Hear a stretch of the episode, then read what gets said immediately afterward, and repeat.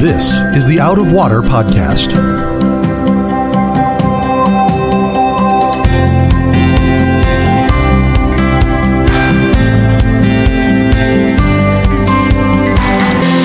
Out of Water is a production of Rio Vista Community Church in Fort Lauderdale, Florida. You can find it on Apple Podcasts, Google Podcasts, or Spotify. If you like what you hear, please subscribe and tell a friend to help them find Out of Water also. Welcome, friends, to another episode of the Out of Water podcast. My name is Sam Caston Smith, and I am your host. And here with me today is Will Bushman, our color commentator. That's right. And director of student ministries here at Rio.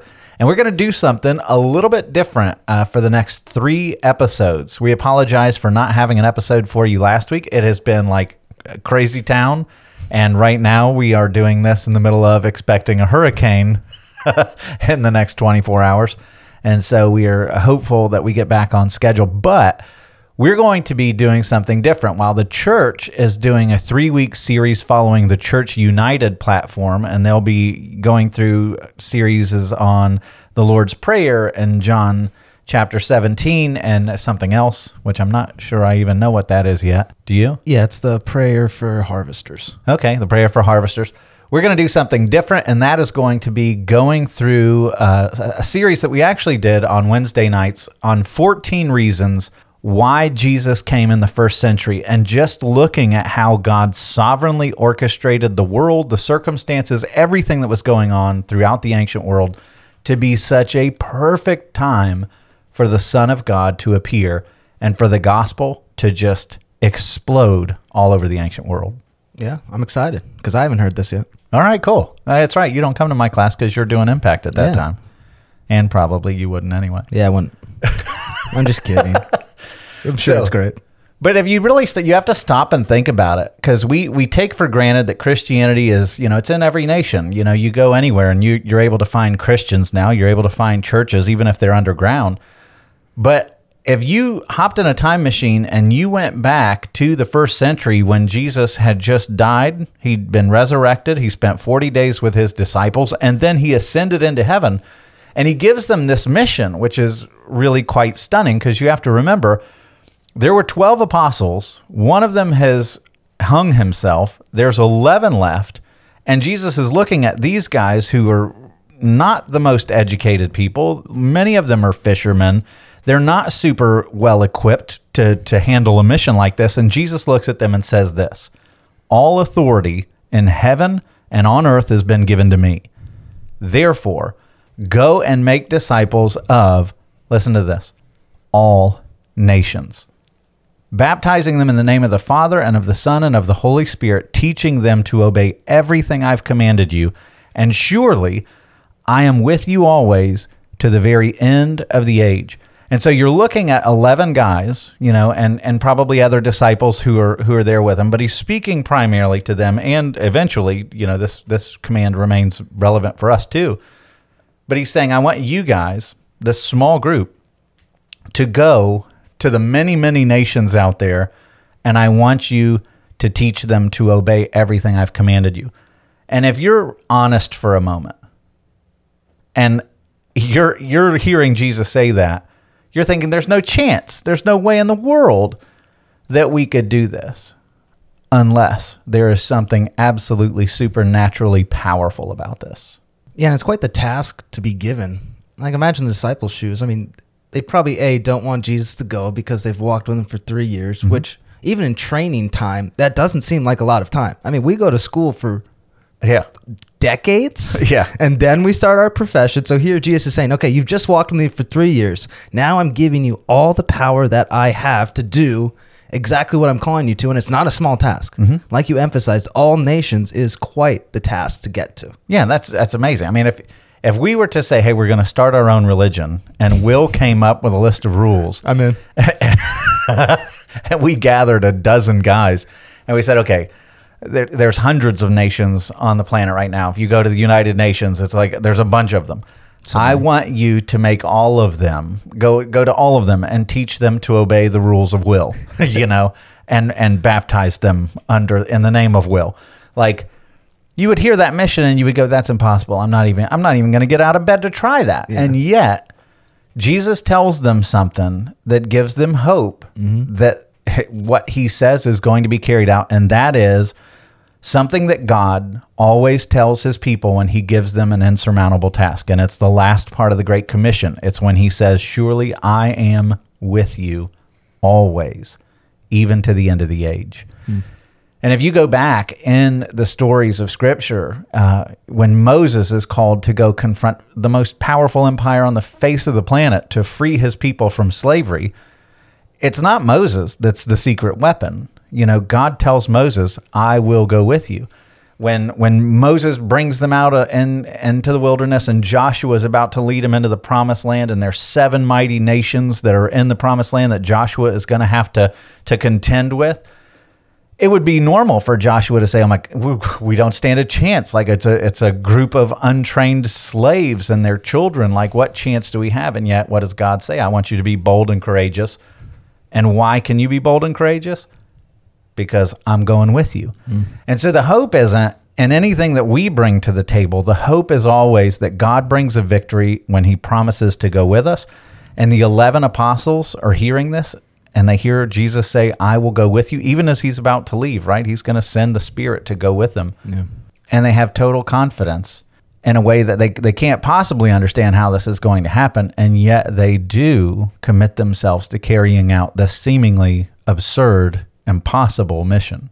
All right, so if, if you were looking at the first century, you know, you, you had kingdoms that were to the east, but in Judea, the, the whole world, it seemed like, was controlled by the Roman Empire. In fact, if you were to walk the shorelines of the Mediterranean Sea, every part of that shoreline was controlled by the Roman Empire in those days. Hmm. They controlled all of northern Africa, they controlled Spain and France and, and southern Germany, Italy, Greece, Turkey, Egypt. All of that was under the control of the Roman Empire. And so, everything seems ordained and we're going to get to why that is but there's a there's a guy named Michael Green who wrote a book called Evangelism in the Early Church and he says this I want you to listen to what he says cuz it's spot on he says it's almost impossible to exaggerate the obstacles that lay in their way but it's equally true to recognize that probably no period in the history of the world was better suited to receive the infant church than the first century AD.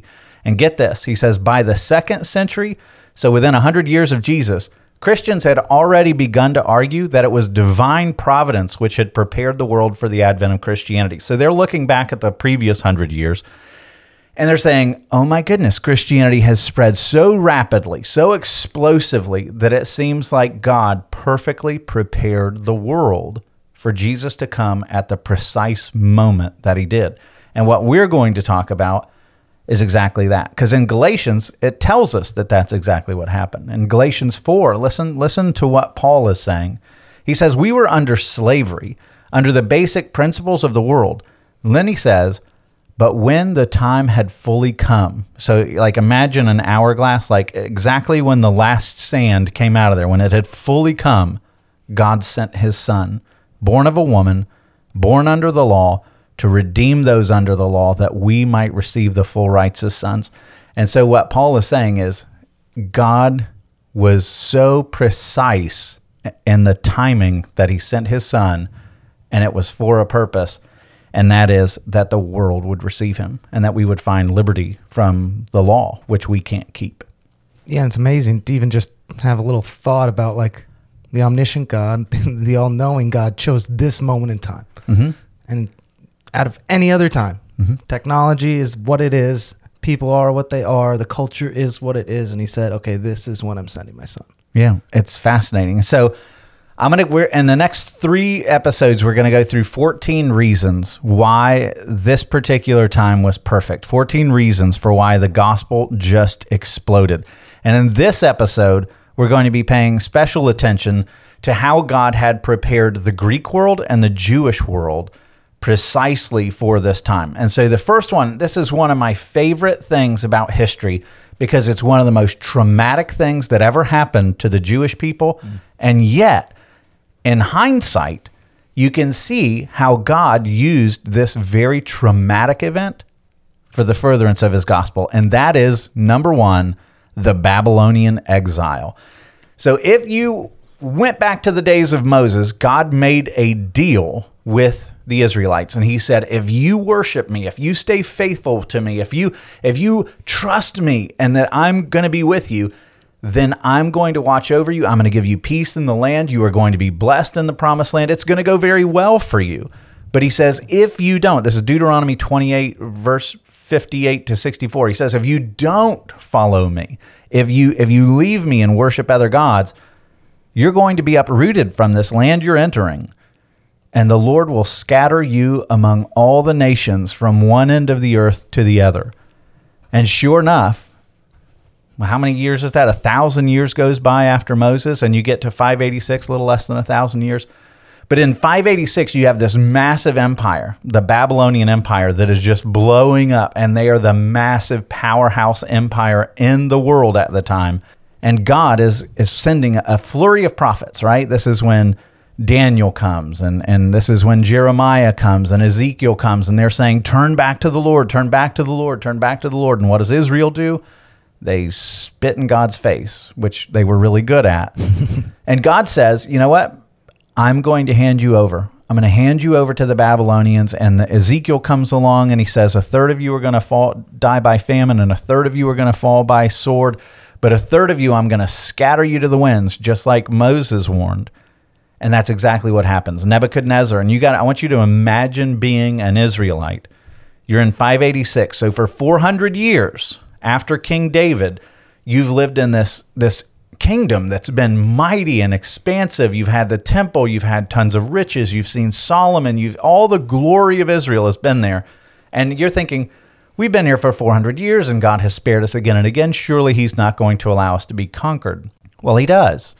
And in 586, Nebuchadnezzar and the massive Babylonian army comes to Jerusalem and they burn the entire city down. They tear Solomon's temple down.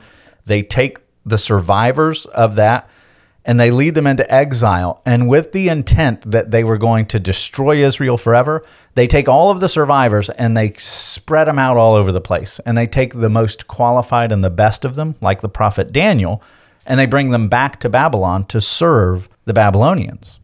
And so what happens is when these Jews are scattered all over the ancient world, they don't just say, "Oh, we're giving up on Yahweh." You have faithful Jews that are that are scattered to northern Africa and all throughout all these locations of the Roman Empire and to the Far East and in Greece and in Turkey. And they start building these synagogues. And what are they doing in these synagogues? Well, they're reading the prophets that are promising that God is going to send a king who's going to build an everlasting kingdom filled with justice and peace, and he's going to restore the nation, and he's going to call the exiles home, and he is going to build an everlasting, eternal kingdom, right? So, all of these synagogues that are all over northern Africa and all over Egypt and all over Italy and all over Greece and all over Turkey and all over, you name it, Phoenicia, everywhere there's these synagogues and they're just soaking in the prophets, right? And so, uh, and you hear this. Remember when in the story of Esther, when you have Haman who's wanting to convince the Persian king, this is after the Babylonians He's trying to convince the Persian king that he wants to kill all the Jews. He wants to commit a mass genocide against the Jews. And what does he say? He says in Esther chapter 3 verse 8, he says there's a certain people and how does he describe them? Dispersed and scattered among the peoples in all the provinces of your kingdom. Hmm. So the Persia was huge. The Persian Empire was huge. And he's saying they're scattered all over every single province you have. Well, when they're scattered, they're also building synagogues all over the place. So, why is that important for the gospel? Well, when the apostles go out and they're spreading the gospel, they don't just go random places. Where do they go? To the synagogues. To the synagogues. And why are they there? Because God just so happened to allow Babylon to destroy Jerusalem and to destroy his temple. And if you were living as one of those exiles during the hundreds of years that you were in exile, what would you be thinking? God, what could possibly be your purpose in this? Hmm. Why would you send us scattered all over the, the world? Why not restore your kingdom? Why not make your temple what it was? Why have you done this to us? And I mean, you hear those cries, some of them in the Psalms. And what's the answer to that? Why did God allow that exile to happen? He was working against the methods of the world to accomplish something that was going to be far greater. Because when Paul goes out on his missionary journeys, he goes from city to city to city to city, and everywhere he's going, he's going to these synagogues, and he's like, "Hey, these these prophecies that you've been studying for centuries in this synagogue." Guess what? He's come. Hmm. He came. He died. He was resurrected. He is. He's the fulfillment of all these scriptures. And all over the ancient Roman world, these synagogues start catching ablaze for the gospel. And so, why did God allow that exile? You know, and it, that's instructive for us because a lot of times you think, why would God allow our country to fail or seemingly be failing like it is? Our country seems like it's totally walked away from God. Yeah. It, it seems like everything is lost. And you often wonder, what could God possibly be doing? And, and it's helpful to look back at history and see, okay, well, the Israelites thumbed their nose at God. They too were wicked. Their nation fell. And yet God used even the fall of that kingdom to advance his gospel in a way that was far mightier than it would have otherwise been. Yeah, so the faithful remnant was out there. They were scattered, Totally. they were primed, they were ready, so that when the evangelism came, you already had some low hanging fruit that was like, oh, this is what we've been waiting for. We've been anticipating this, and it's finally here, and we're in. hmm And that's an encouragement to the remnant that's here today. Yeah. Because it, it can get really, really discouraging to look at the condition of Western civilization or all of the blessings that we've inherited that seem to be being squandered, right? And and the wickedness that prevails in our land. And yet God used that remnant to go plant these synagogues and all over the world to be faithful even as the world was growing increasingly dark for the for the Jewish people. And then God sent just a tsunami of the gospel that would not have been able to grow that quickly had God not established beachheads all over the world with these synagogues of these exiles. And so that's great news for us. You know, God never wastes suffering. And if you if you follow the missionaries, they're going to these places. So it's really really fascinating. God does not waste the exile. All right, so number 1 was the Jewish exile. That helped the gospel spread like wildfire. Number 2 is a command that was in the Old Testament that God commanded each of his people that there were 3 there were 3 major festivals during the course of a year where Jews from every nation under heaven were required to come back to Jerusalem in order to celebrate these feasts in God's presence. So the first one and the most famous one is Passover. Yeah. The next one is what we refer to as Pentecost. And then there was also a Feast of Tabernacles that also came later. Well, why is that significant? When, ev- when Jerusalem swelled, so every time you'd have one of these festivals, the population of Jerusalem would grow like many, many times its normal size. They would be camping in tents on the hills. They'd be staying in relatives' house, houses in all the villages surrounding Jerusalem. They would have to buy massive, massive, massive numbers of animals to sacrifice. It was a big, big, huge festival that they would have to depend on. But you have people, and I want you to imagine okay, so now there's Jews because of the exile that are in places like North Africa, and they're in Italy, and they're in, let's go through the list again. They're in Greece, and they're in Turkey, and they're all over the East, and they're in Persia. They're all over the place. God celebrates a feast, and witnesses, and I'm using that word very intentionally, witnesses from all of those places come together in Jerusalem, and guess what happens at Passover? Hey, there's a guy who is claiming to be Messiah, who has done some crazy miracles. The Jews are referring to him as a sorcerer, and all of it because he's doing these crazy miracles that they can't explain. And all of a sudden, they're claiming that he is blasphemous. They're marching him through the city in a kangaroo trial. They put him on a cross, they kill him. That was like a wild episode of their Passover. And then, three days later, as the Feast of Unleavened Bread is underway, all this news is coming around that this guy has defeated the grave. His disciples are claiming that he's alive. 500 people claim that they saw him alive. And now all of a sudden there's r- rumors going around that he's the fulfillment of all these prophets and what they spoke of in Isaiah 53 and Psalm 22 and so many different prophecies. And he fits all of them like a glove. Tons of them who either saw him or talked to eyewitnesses having seen him raised from the dead, guess what? They all go back home. And what do they do when they go back home? They just keep it to themselves. Yeah, yeah, sure. Like, sh- like, don't uh, tell anyone. No, they're going back and they're like, oh my goodness, you wouldn't believe what I just saw. And news of the resurrection, news of the gospel is spreading in all of these places long before the apostles ever get organized to send missionary journeys. And you see that in the writings of the apostles, where Paul, even on his first and second missionary journey, are saying things like, Man, your faith is growing and spreading all over the world. He's, you know, he's never even stepped foot in Rome when he writes the letter to the Romans, and he's saying that their faith is spreading all over the world. Well, how did it get there? And by the way, one of the other really interesting things is if you talk with scholars, they will say that the Gospel of Mark was the earliest gospel written, and they put it at being written sometime between 55 and 65 AD. Paul's writing his letters starting in 48 AD, and he's already saying that the gospel's exploding everywhere. Hmm. When Nero sets fire to Rome, what does he blame the fire on? The Christians. Christians. And when did that happen? 64 AD. So there's a massive population of Christians in Rome in 64 AD when Nero sets fire to Rome and blames the Christians. Well, if Mark hadn't written the gospel yet, why do they believe it? The oral tradition. Yeah, because people had seen it. People were talking about it. There's news that has come back to Rome from eyewitnesses, not not penned gospels yet. Hmm. And so the gospel was already spreading before the gospels were ever written. And then 50 days after Passover, you get to another one of these feasts, which is Pentecost, and a great miracle happens.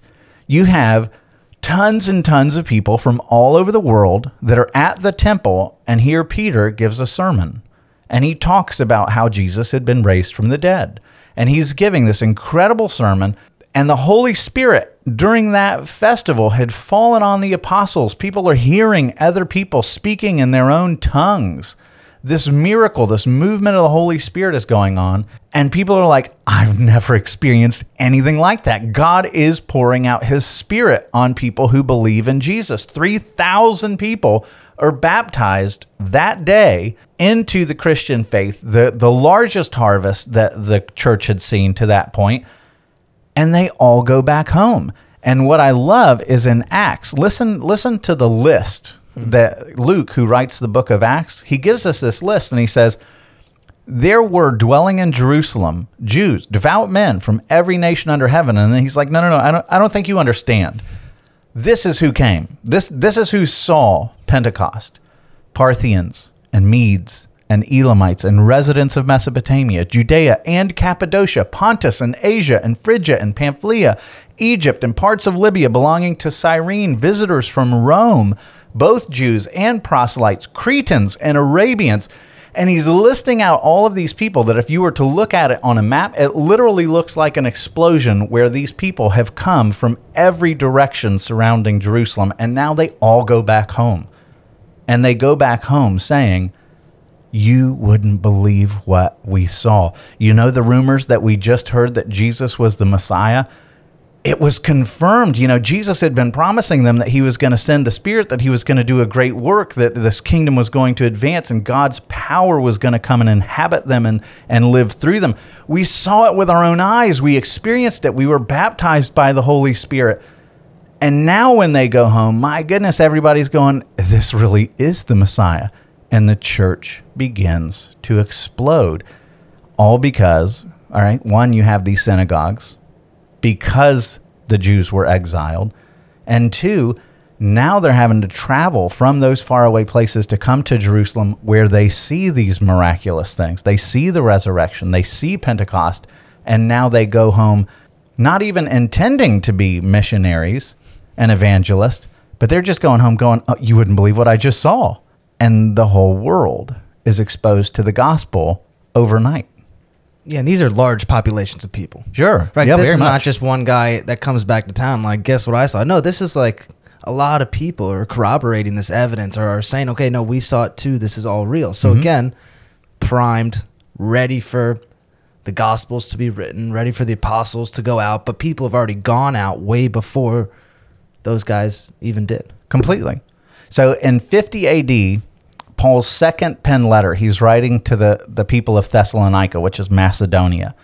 And he says that their faith in God had gone forth everywhere. That's 50 AD. That's before a gospel is written. Hmm. How did where how are they getting that? It's before Paul even traveled there.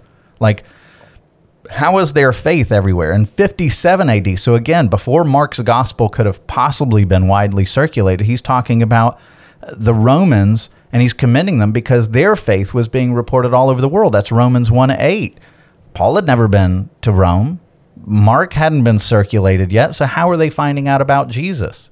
In 62 AD, when Paul is writing from house arrest, he's telling the Colossians, which is a city in Turkey, that all over the world this gospel is bearing fruit and growing. Now remember, there's no way Mark's gospel could have been widely circulated by 62 AD if its earliest pen date is, is 55. So everything is being turned upside down. It's not a result of, you know, there's this theory, you know, like Dan Brown and, and his books and stuff. Oh, the apostles got together and they conspired to create this false religion and to make Jesus up. News about Jesus is spreading before the apostles even get organized. It's all over the place. And you see the emperors, the, Claudius especially, who's sending, you know, the Nazareth edict, where he's saying, I don't want people stealing bodies out of tombs. And it's called the Nazareth inscription because he sends that to Nazareth. Why is Claudius worried about somebody from Nazareth being taken out of a tomb? Why is Claudius telling the, the ports of Palestine that they're no longer allowed to travel to Alexandria, Egypt, because they're creating too much strife among the Jews? Why is Claudius kicking all of the Jews out of Rome that we we learn about in Acts chapter 18? Well, Suetonius, an ancient historian, tells us that they were being stirred up because of Christus, which is Christ. Like so, Claudius, who reigns from 41 to 54 AD, before Mark, before the apostles get organized, is saying this Christ person is really causing a problem for my empire. The news of somebody being taken out of a tomb is really causing problems for Rome, and it's before anything is organized by the church. And you don't get to the emperor's desk with some casual rumors. Yeah. Right? it's not just some whispers that they're like, "Oh, we heard about Jesus." No, this is like Claudius is like, "No, this is enough of me to start writing and start Yeah, thinking." and it's crazy. He sends an edict to Nazareth. He shouldn't even know where Nazareth is. Correct. It's a podunk. Like it's, it'd be like a modern day redneck town out in the Everglades. Like it is not a major metropolis that you would expect the emperor of Rome to address about a body being stolen from a tomb. I mean, like, come on. like, so this is a big deal long before the apostles get out of bed with the gospel, which is fascinating. So, number one, you have the Jewish exile and the, the creation of synagogues all over the world. Number two, you've got all these pilgrimages, which are kind of like God's way of just creating missionaries and evangelists almost against their will. Like they don't realize what they're doing, but that's exactly what God has ordained because they're going back home. Even if they don't believe it, they're going back like some some weird stuff's going on in Jerusalem Yeah, these days. yeah. Don't know about it yet, but Yeah, and people are. Oh, I'm gonna, you know, make a mental note of that. Something's going on. The guy's claiming to be a messiah. You know, all of that is coming. But then number three, the destruction of the temple. And by the way, none of this is good news. Like if you were looking at this objectively, you wouldn't go, "Oh, hooray! Jerusalem was destroyed, and we all got thrown into exile. God is accomplishing His purpose, right?" Yeah. Or we have to travel over land and sea, you know, hundreds and hundreds and hundreds of miles because we were scattered. Let's Because get we were back to scattered. going being scattered. yeah, this is not good news. Like you're thinking, why, God? Why are you doing this? Why are you making me live in Rome and travel all the way to Jerusalem to do this? Well, he's got a purpose. And the third one, it seems like God couldn't possibly have a purpose for this. And it's the Roman destruction of the temple in 70 AD. And the way that this comes about, the Jews who lived during that day hated the Romans. And so they launch a rebellion, and I want to say it's 66 AD or something like that. And the Romans come back and they say, Oh, really? And they just level the place. I mean, they come in and burn the temple to the ground. Jesus had prophesied this when he says, Look at that temple, not one stone will be left standing on another, right? Jesus said that this was going to be torn down. But the Romans just come in and sack it. I mean, they sack Jerusalem, they tear down the temple. And why is that so significant to the spread of the gospel? Um, Well, Jesus predicted. In Matthew 24, it says Jesus left the temple and was walking away, and his disciples come up to him and they're calling his attention to the buildings. And they're like, oh my gosh, look how beautiful Jerusalem is. And Jesus says, Do you see all these things? I tell you the truth, not one stone here will be left on another. Every one of them will be thrown down.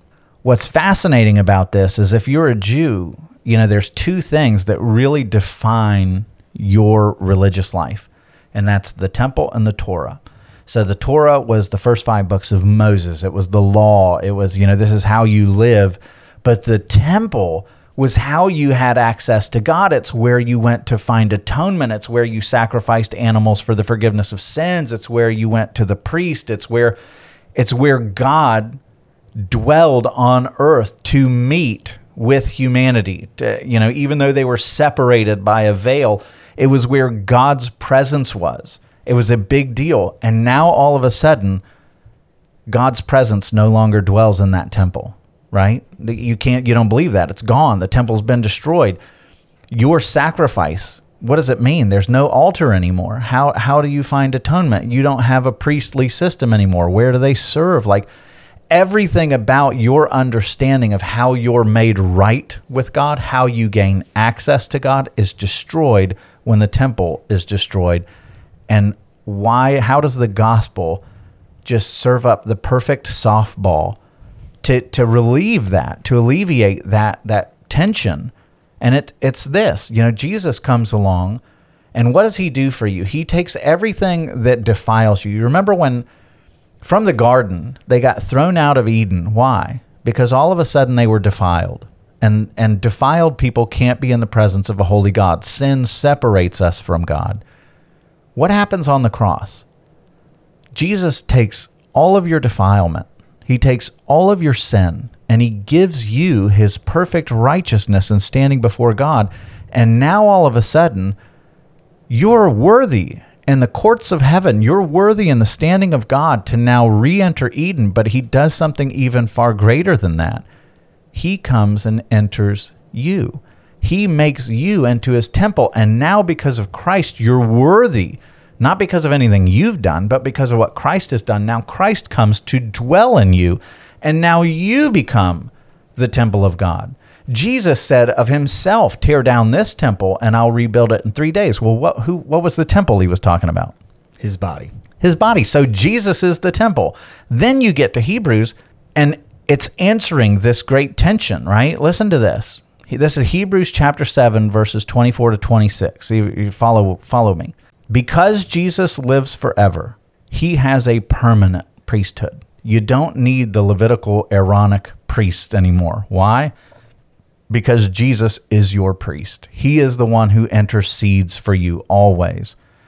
He says it says therefore he is able to save completely those who come to God through him because I love this line because he always lives to intercede for them. That means that right now, whether you realize it or not, whether you're asking for it or not, if you belong to Jesus, he always lives to intercede for you. That means he is pleading, the blood is pleading for you to God the Father. Your favor is secure because your great high priest constantly intercedes for you.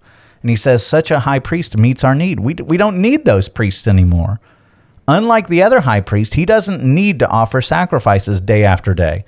First, for his own sins, and then for the sins of the people. No, no, no, no, no. He sacrificed for their sins once and for all time when he offered himself, right? So you don't need a priest outside of him. You don't need sacrifices that are outside of him because he's the perfect sacrifice. He's the Lamb of God. And so Hebrews 9, 11, and 12, listen to this. It says, When Christ came as a high priest of the good things that are already here, he went through a greater and more perfect ta- tabernacle that is not man made. That is to say, not part of this creation. He's talking about himself. He didn't enter in by the blood of goats and calves, but he entered the most holy place, the presence of God, once and for all, by his own blood, having obtained eternal redemption. And he goes on in Hebrews 10 and he says this The law is only a shadow of the good things that are coming, not the realities themselves. So that Torah that you're looking at, That's just pointing you to the nature of God, which now you have in Christ. It's not about you being good enough to keep Torah. Hmm. No, no, no. He kept Torah for you and gave you his righteousness. That was just a shadow pointing you to the reality of who he is. For this reason, it can never, by the same sacrifices offered repeatedly, endlessly, year after year, like you're never going to be made right. You constantly have more to sacrifice, more to sacrifice because you keep on sinning, and you know a, a bull or a goat isn't good enough. It'll never make perfect those who draw near to worship. If it could, wouldn't they have stopped being offered? For the worshippers would have been cleansed once for all and would have no longer felt guilty for their sins. But those sacrifices are an annual reminder of sins because, hear this, it is impossible for the blood of bulls and goats to take away sin. And so you get to this, you know, the destruction of the temple. And why does that make the gospel explode? I can't find atonement anymore. Hmm. Where's my temple? Where's my altar? Where's my sacrifices? Where's my priestly system? And it's all gone. And yet here's Jesus saying, I'm your temple. I'm your high priest. I'm the Lamb of God who takes away the sins of the world. Come to me. Yeah, it's beautiful even that God would take that option away from them. Because you can imagine in between this series of, you know, Jesus being crucified, resurrected, and risen, and all these words are coming out, I'm sure there's a bunch of people who just kept looking at the temple like, no, this is our thing. Mm-hmm. Like, we have our thing. We, we don't need this Jesus. Like, we're just going to go back to the old things that we know Jesus was described as lesser. We know that they're not the ultimate sacrifice. But this is what we know. This is what we're comfortable with. This is where we're at. And as humans, that's a normal spot to be. But then God in His graciousness was like, temple gone. Yeah. So now uh, you have a need in your soul that you know you need atonement for. Like that's not the problem. The problem is your method of atonement is now wrong because of what Jesus has done. That's a really good point. All these people that had been so leaning on religion rather than relationship. I mean, the temple kind of allowed them to feel safe that, well, look what I do. I dress up in my tassels and my robes and I take my animals and everybody comes to me in the priestly system and blah, blah, blah, blah. And you get lost in the religiosity of it and you miss Jesus when he comes by. And now all of a sudden, all that's gone. And what are you going to do? How are, how are you going to gain access to God? And here you have the Savior of the world who comes and says, You don't need it any, anymore. I'm here directly to dwell with you and to be with you and to make you right before God. Keller says uh, he has a great line uh, where he says, Jesus was the temple to end all temples, the priest to end all priests, and the sacrifice to end all sacrifices. I love that. It's really rich. All right, so Jewish exile, number one. Number two, pilgrimages to Jerusalem. Number three, the destruction of the temple. Now, number four, we get into some of the Greek influences that came upon the world, which are, I, I just, I can't even overstate how significant these were for the spread of the gospel. And so, uh, starting first off, you have the conquest of Alexander. Now, Alexander conquered massive, massive territories of land. He conquered everything from like Turkey and Palestine all the way over to India. He conquered huge, huge territories of land. He conquered Egypt. He conquered Macedonia. He conquered Greece. He he conquered massive, massive amounts of land. And one of the things that happened out of this is the Greek language hmm. that came. And all of a sudden, everything that dealt with government, commerce, education, science, all literature, religion, everything all of a sudden became kind of standardized with a Hellenistic, with Greek religion. And so when you get to Jesus's day, that carried over, and now all of the Roman Empire, which extended to the west, in addition to all those lands of the east, now Greek is the official language. It's the official language of Libya and Egypt and Arabia. It's the official language of Judea and Syria and Persia and Greece and Macedonia and all of Asia Minor. Well, why would that be important for the spread of the gospel? Makes sense. You got to talk about it. People Yeah. have to understand it. Yeah, and when the gospels are written, They're in Greek. They're in Greek. That's right. Matthew, Mark, Luke, John, all written in Greek. The New Testament epistles written in Greek. And so when they spread, everybody picks up these scripts that are going around and it's all in a language that they can understand. It's it's ready right there for them to be spoken. You know, even in our modern day language, just a little nerdy nerdy nugget. But out of 171,146 English words, 41,214 of them come straight from the Greek. So we, we inherit even the English language largely from Alexander. And even in those synagogues that we talked about, this is this is cool. Um, if you go about 250 years before Jesus' birth, a group of Jewish scholars in Alexandria, northern Egypt. It's a, a, city of tremendous intelligence, and you know the Alexandrian Library was there. Really, really important, huge Jewish population in this city. They created a Greek translation of the Hebrew Old Testament. So, if you've ever heard the word Septuagint, that's what this is. So, 250 years before Jesus is born, Greek scholars come together and they say, hey, you know what? Let's take the Hebrew scriptures and because we got synagogues all over the place uh, amongst people that are Jews that maybe don't speak Hebrew anymore, let's make it in the common language. And so they translate the Hebrew scriptures into the Greek. And so all of those synagogues that are spread out all over the world had been talking about the promises of God in the Greek language that not just the Jews understood, but all of the Gentiles from those territories also understood and had heard. And even when you go into the New Testament, it was like the, the Septuagint was something that Jesus read and the apostles read because when you look at Old Testament quotations that are found in the New Testament, they approximate that 86% came from the Septuagint translation. And so this was tremendously common even among the religious people of Israel during that day. So again, even a huge obstacle in what I guess we'll call pre-evangelism mm-hmm. was just God just wiped out. Yeah, like no longer is that. That's a hard obstacle to be like if the Jews in town are like, hey, we have these books and we need you to read them and study them because you really want this stuff. You mm-hmm. need this stuff, but you got to learn Hebrew. Yeah, I mean that's mm-hmm. just a walk away. I, I have taken Hebrew. Yeah, it, it's not. It's Two not like semesters was enough. Yeah, and so you're absolutely right. God is doing the work of pre-evangelism, and again, if you were in the mind of a first century Jewish person who didn't see how all this was tied together, you would look at the exile and go, that's bad. Mm. You'd look at the long distance you got to go for the pilgrimages and you'd go, that's bad. You'd look at the destruction of your temple and you would say, well, that's definitely bad. You would look at the fact that you're veering away from the Hebrew scriptures and you would think, oh, we're losing our culture. Yeah. Now it's in Greek. We've lost even more. And you would think that's bad. And yet, God is using all of this. It's like a judo master that uses the weight of the culture and the wickedness of the world, and he uses it against you and slams it down to accomplish his purposes. God is always doing that. And so it's it's really really wonderful that God does that. We when we tend to think of first century Christianity, where do you think of it? Just around Jerusalem, really. Just around Jerusalem. All right. So when you imagine the first century church spreading and your your imagination, Paul's missionary journeys, all that, which way do you imagine it spreading? To the west. You imagine it spreading to the west and going into Greece and Macedonia and Rome, all the places that Paul writes. But he, the reality is, Christianity had a major presence in Syria and Persia and parts of Arabia, Mesopotamia, Turkestan. I'm reading a list here, Armenia, and, and to India, right? With all these outposts, even in China, we have evidence of early churches founded by Thomas in India.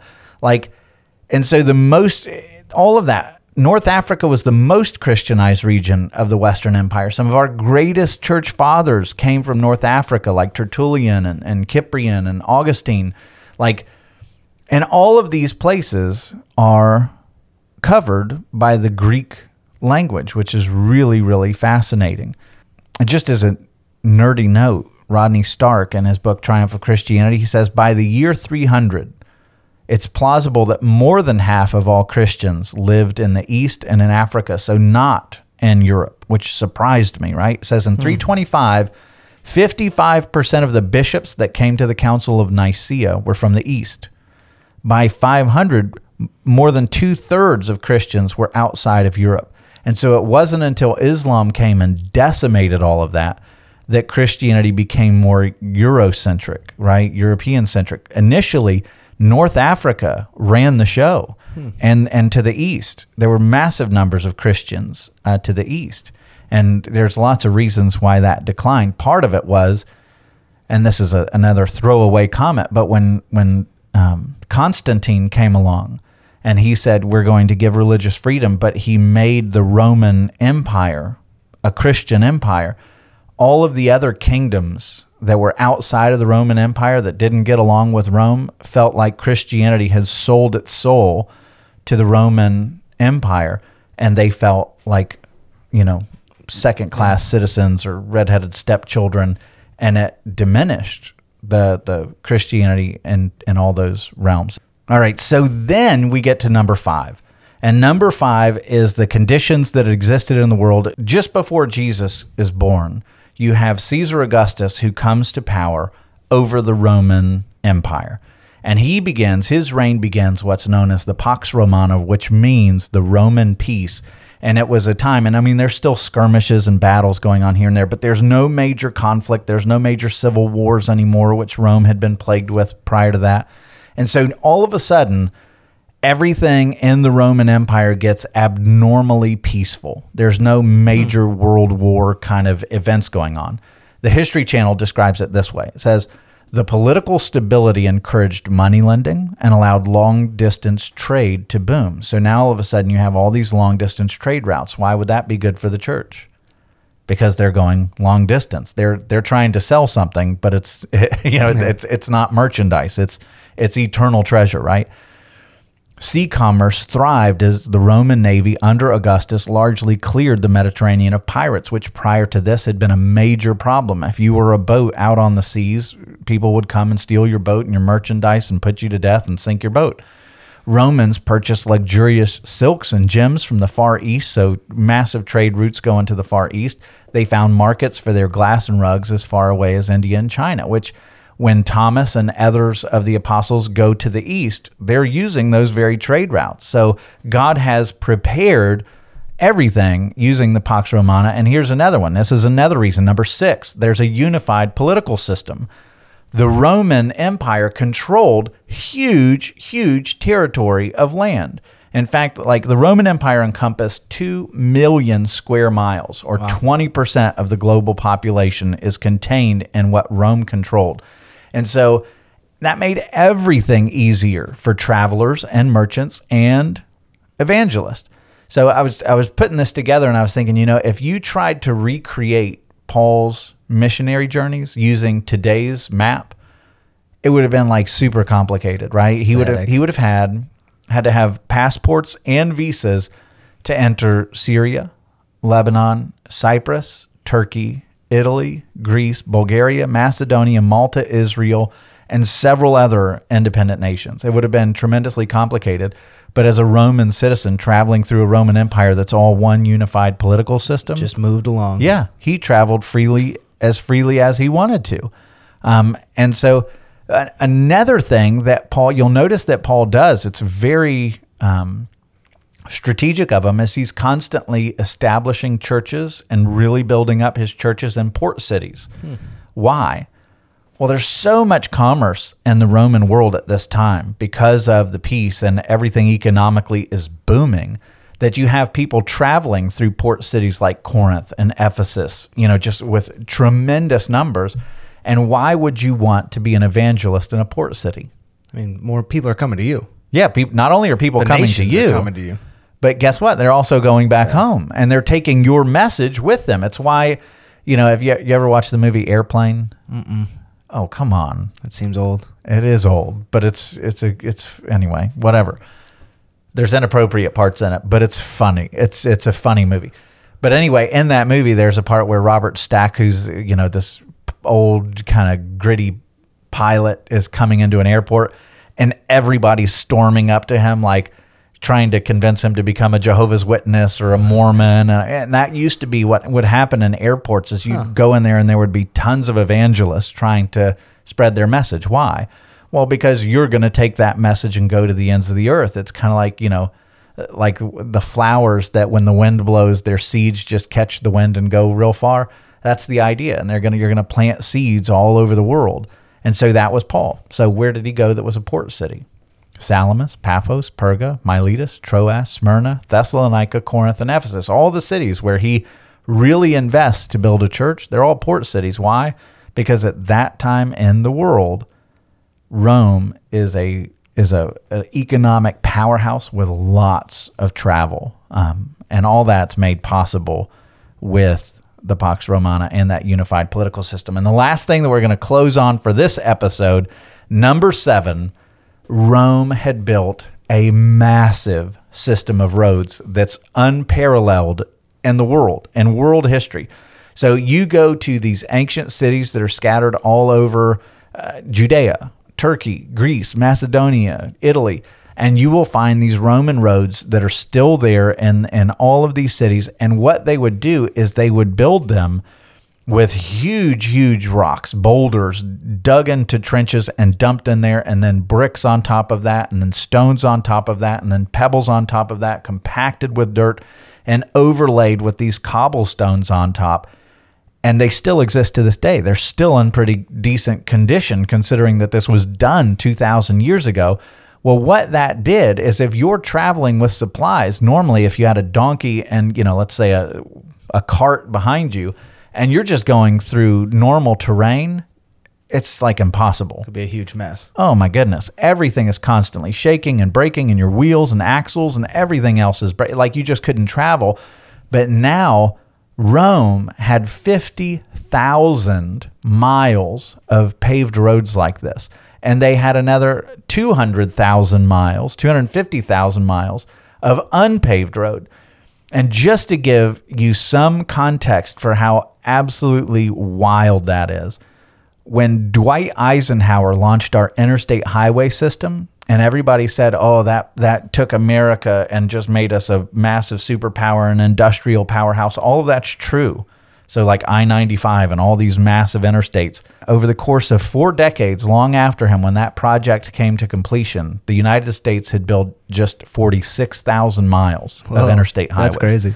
The Romans built more paved roads with the lack of technology that they had 2,000 years ago, and in total, 250,000 miles of total roads. So they made America's interstate system look petty, you know, minuscule by comparison. And so these roads made everything far, far easier to travel. And, you know, I'm going to show you, our audience can't see it, but that is all of the Roman roads that you had in the ancient world. And it, you can tell exactly where all the territories are. It looks like, man, you could go anywhere you wanted to with those roads, all through Spain, all through France, going up into England and southern Germany, all through Greece and Turkey, and all through northern Africa, through Egypt, through Libya, Morocco.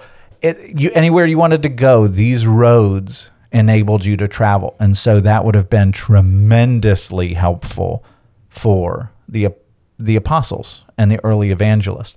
And again, I want to stop and I want to say every one of these things, like if you were a Jew and you were thinking these Rome the Romans are oppressing us, they're so powerful that they just kind of impose their will upon us. They're they're building roads for their commerce and they're they're building, you know, unified political systems where there's no boundaries anymore. There's no sovereign territories. They just control everything. None of this stuff would have been seen as, "Oh my goodness, this is this is really good for us." Not one. And yet with the benefit of hindsight, you see that God used each and every one of these things each and every one of these seven items that we've talked about so far to so perfectly set up the spread of the gospel with conditions in the world that had never been that optimal at any point prior to that. It's really fascinating. Yeah, it really is amazing if you just once you stack all of that and look at it from a different perspective, it is wild to see that no God was doing something in all of this. Mm-hmm. Right? Just like he always is. It may not seem like it in the moment, but obviously we have thousands of years to look back and see, but we can see that you know, the fullness of time Jesus came. Yeah, God is in charge of every single thing. And so when we get into our next episode, I think this is probably my favorite. When you get into the prevailing ideas at the time and what the Greek philosophers had come up with and what they were teaching, when you hear how Jesus not only so perfectly fulfills the scriptures, but Jesus comes and he perfectly fulfills everything that the philosophers had been longing for. But all of these philosophers kept coming up short, saying, I just don't know. I don't know that there's a hope for justice. I don't know that there's a purpose for living. I don't know. philosopher after philosopher after philosopher, and the language that they were using, where they came up short, you'll see Jesus comes and perfectly fulfills everything where they had fallen short. It's really fascinating. I'm hoping you'll join us uh, for our next episode as we continue to talk about this kind of perfect storm for a gospel revolution with God orchestrating all of these events together so that the gospel would absolutely explode. And why do I want to teach about this? It's not just because I'm a history nerd, though that's true. It is a comfort to me to see that when so many things line up that seem like they would be setbacks for the people of God, that our God sovereignly weaves all of these negative headlines together to accomplish precisely his purposes in a way that they could have never been accomplished without these setbacks. Our God is sovereign, he is in control. He uses even what man intends for evil to advance his kingdom. And we need to keep our chins up. We need to keep our optimism alive because our God reigns on the throne and there is not one molecule out of his control. He is writing a story and it is for his glory and for our good. And that's where we put our hope. Amen. Amen. All right. Thank you so much for joining us today. I hope you'll join us next week as we jump in, or in a couple of days since we're way off schedule now, Who knows? as we talk about additional reasons for why this first century was so perfectly orchestrated for the explosion of the gospel. Have a great week. We hope you enjoyed your time with us and you will both subscribe to the podcast and listen regularly. You can find out more about Out of Water, catch up on past episodes, and access show notes at our website, riovistachurch.com slash out of water.